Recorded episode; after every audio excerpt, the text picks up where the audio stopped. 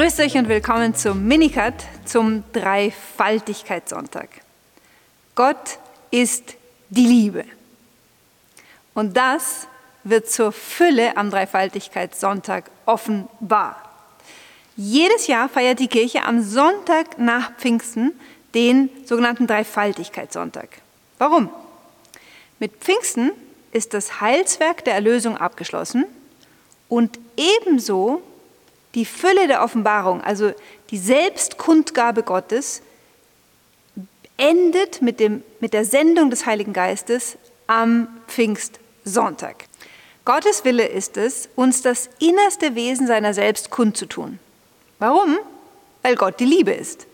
Wer liebt, der will, dass der andere ihn ganz und gar erkennt im tiefsten Innern seines Wesens. Die Selbstoffenbarung Gottes, in der er uns das Geheimnis seines Wesens kundtut, ist im letzten die Offenbarung, dass Gott in sich eine Liebesgemeinschaft von drei Personen ist. Und dass jeder von uns gerufen ist, mit diesen drei göttlichen Personen in eine ganz innige und persönliche Beziehung einzutreten. Stellen wir uns wieder vor, was unter uns Menschen Liebe bedeutet. Was tust du, wenn du in jemanden verliebt bist?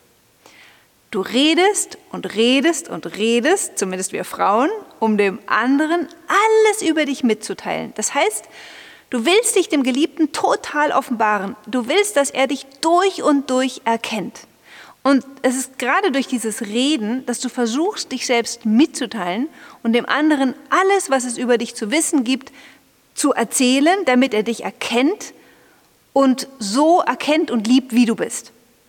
Und irgendwann kommt dann der Punkt, wo man den anderen so gut kennt, dass man sagt, dir will ich mein Leben schenken und ich will dein Leben empfangen.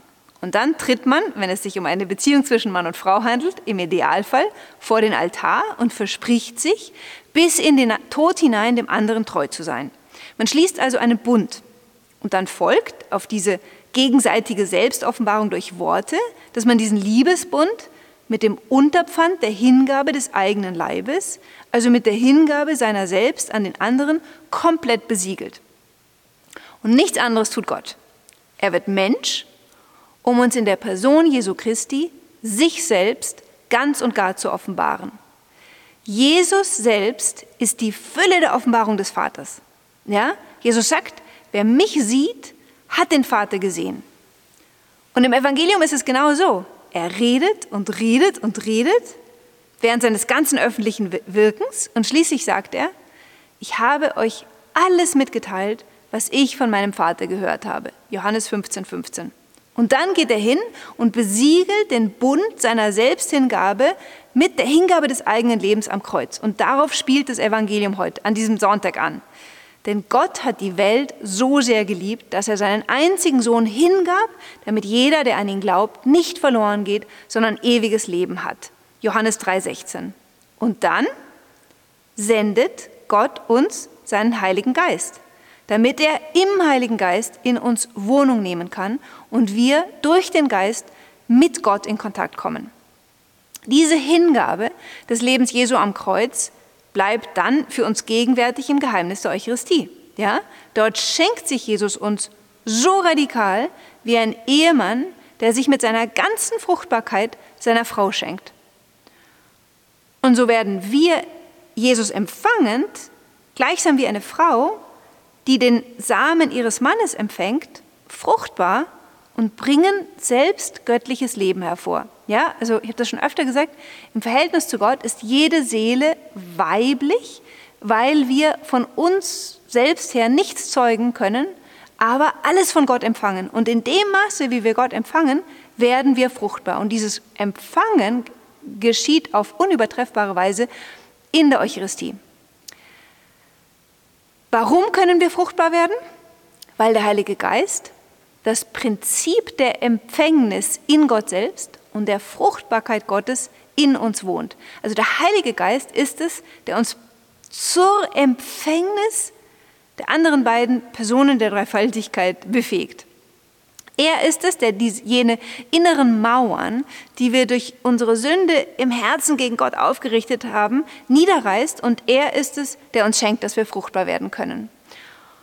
Und dadurch schenkt der Herr, also indem der Herr sich uns schenkt, schenkt er uns sozusagen seinen Samen. Im Samen ist ja nichts anderes als der Ausdruck des Mannes, der dann in uns neues Leben hervorbringen kann. Kommen wir damit zur ersten Lesung. Ja, hier geht es um die eigentlich wichtigste Offenbarung Gottes im Alten Testament. Exodus 3,14. Das ist wahrscheinlich die bekannteste Stelle im Alten Testament, in der Gott sich selbst offenbart, nämlich in der Stelle, wo Gott Moses am brennenden Dornbusch erscheint und seinen Namen kundtut. Da sagt Moses zu Gott, Gut, ich werde also zu den Israeliten kommen und ihnen sagen, der Gott eurer Väter hat mich zu euch gesandt. Und dann werden sie mich fragen, und wie heißt er? Was soll ich ihnen dann sagen? Gott sagt, ich bin, der ich bin. So sollst du zu den Israeliten sagen. Der ich bin hat mich zu euch gesandt. Exodus 3,14. Oder wie man auch übersetzen könnte, ich bin, der ich sein werde. Gott offenbart hier seinen Namen und Name bedeutet im biblischen Sinne Kundgabe des eigenen Wesens. Trotzdem bleibt das im Alten Testament ein geheimnisvoller Name, denn er sagt ja noch nichts anderes aus, als dass Gott der Seiende ist und dass er immer der sein wird, der er ist. Also offenbart Gott zwar seinen Namen, aber Moses kann noch keine richtige Definition für diesen Gott geben, außer dass er eben der Seiende ist. In der Übersetzung, ich bin, der ich sein werde, klingt an, dass Gott, Gott hier sozusagen mitsagt, geh du mit mir einen Bund ein, lass dich auf mich ein und ich werde mit dir eine Geschichte leben, in der Weise, wie ich dein Leben führen werde, wirst du dann erfahren, wer ich bin. Also lass dich auf mich ein, wir gehen den Weg miteinander und im Laufe deines Lebens, an jeder Wegkreuzung, wirst du an der Weise, wie ich für dich sorge, erkennen, wer ich bin. Und genau das geschieht im Bundesschluss am Sinai. Gott führt Israel aus Ägypten heraus und schließt mit ihm am Gottesberg Horeb einen Bund. Wer ist also der Gott, den Israel bis dorthin erkennt? Er ist der Gott, der es aus dem Sklavenhaus in Ägypten herausgeführt hat. Israel wusste, dieser Gott ist großartig. Er hat die Großmacht der damaligen antiken Welt besiegt indem er uns aus Ägypten befreit hat. Er ist also stärker als Pharao. Keine menschliche Macht ist stärker als unsere, unser Gott. Und Pharao war damals äh, die, die, die Supermacht der damaligen Welt. Und jetzt denkt sich Israel, also mit so einem tollen Gott, der sogar stärker ist als Pharao, natürlich werden wir uns auf diesen Gott einlassen können und mit ihm eine Geschichte leben wollen. Ja, es würde ja jeder wollen, wenn er eine Allianz mit der Superpower eingehen kann. Und deswegen sagt dann das Volk am Berg Sinai mit dem Brustton der Überzeugung, alles, was der Herr gesagt hat, das wollen wir tun. Ja, also sie unterschreiben quasi die zehn Gebote als den Vertrag des Bundes und überhaupt keine Frage, wir wollen diesem Gott angehören und alles tun, was er äh, uns bittet. Aber kaum, dass dieser Bund geschlossen ist, begeht Israel die schlimmste Sünde seiner Geschichte. Es gießt sich ein goldenes Kalb. Wobei die Leute sagen, das sind deine Götter, Israel, die dich aus dem Land Ägypten herausgeführt haben. Exodus 32, 8. Menschlich betrachtet müsste man sagen, dieses Volk hat den Bund Gottes gebrochen und hat überhaupt kein Anrecht mehr darauf, das Volk dieses Gottes zu sein. Und erst in diesem Moment, in dem Israel die schlimmste denkbare Sünde seiner Geschichte begangen hat, kann Gott einen Schritt weitergehen in der Offenbarung seiner selbst. Interessanterweise schreibt er das auf ein neues Paar von Tafeln, diese nächste Offenbarung. Ja, und das ist eine Anspielung darauf, dass es einen neuen Bund geben wird. Hier offenbart Gott nochmal seinen Namen. Aber nun gibt er dieser Namensoffenbarung eine noch tiefere Bedeutung. Jetzt kann er Israel etwas offenbaren, was sie noch nicht vorher verstanden hätten. Vorher haben sie verstanden, dass Gott nur Erlöser ist und dass Gott stärker ist als die feindlichsten Mächte. Aber jetzt verstehen sie das Wichtigste, nämlich dass Gott derjenige ist, der ihre eigene Sünde vergibt und dessen Barmherzigkeit noch größer ist als seine Gerechtigkeit. Und so heißt die neue Offenbarung seines Namens, die neue Kundgabe seines Wesens sozusagen in Exodus 34,6, der Herr ist ein barmherziger und gnädiger Gott, langmütig und reich an Huld und Treue. Er bewahrt tausend Generationen Huld, nimmt Schuld, Frevel und Sünde weg. Die Offenbarung des innersten Wesen Gottes besagt also, dass er barmherzig ist.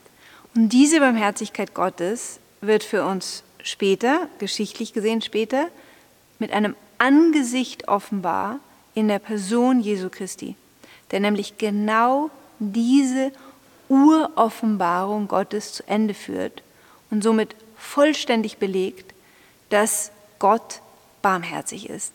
Die Menschheit schlägt Jesus Christus durch ihre eigenen Sünden ans Kreuz, doch anstatt dass Gott uns deshalb verwerfen würde, kehrt Jesus von den Toten zurück und offenbart uns, dass er uns immer noch ungebrochen liebt und dass er sogar den eigenen Tod, beziehungsweise dass der Vater unseren Mord am Sohn in die Quelle der Barmherzigkeit für die ganze Menschheit verwandelt hat, nämlich in die Quelle, aus der heraus die Vergebung der Sünden fließt. Er offenbart, dass während wir ihn durch unsere Sünden ans Kreuz geschlagen haben, er unsere Schuld auf sich genommen und damit diese Schuld zunichte gemacht hat, so dass er, Jesus Christus selbst, für uns zur Quelle der Barmherzigkeit werden kann. Ja, und in der Ikonografie sieht man das an der geöffneten Seite Jesu Christi, aus der Wasser und Blut hervorkommen, die Sakramente der Kirche, das Blut, das uns von allen unseren Sünden reinigt, das Wasser der Taufe, das uns neues Leben schenkt. Und deswegen kann man das Fest der Dreifaltigkeit nicht feiern, ohne zu verstehen, dass die Dreifaltigkeit uns offenbart hat als ein unendlich barmherziger Vater, der seinen eigenen Sohn für uns in den Tod gegeben hat und dieser Sohn selbst aus Liebe für uns gestorben ist, damit der Heilige Geist kommen und in uns Wohnung nehmen kann und uns somit hineinnimmt in diese ewige Liebesgemeinschaft brennender Liebe im Herzen der Dreifaltigkeit, die unsere letzte Bestimmung ist. Das ist die Liebe, nach der wir alle dürsten und die wir einst von Angesicht zu Angesicht ewig schauen und sozusagen trinken werden. Ich wünsche euch einen schönen Dreifaltigkeitssonntag. Bis zum nächsten Video.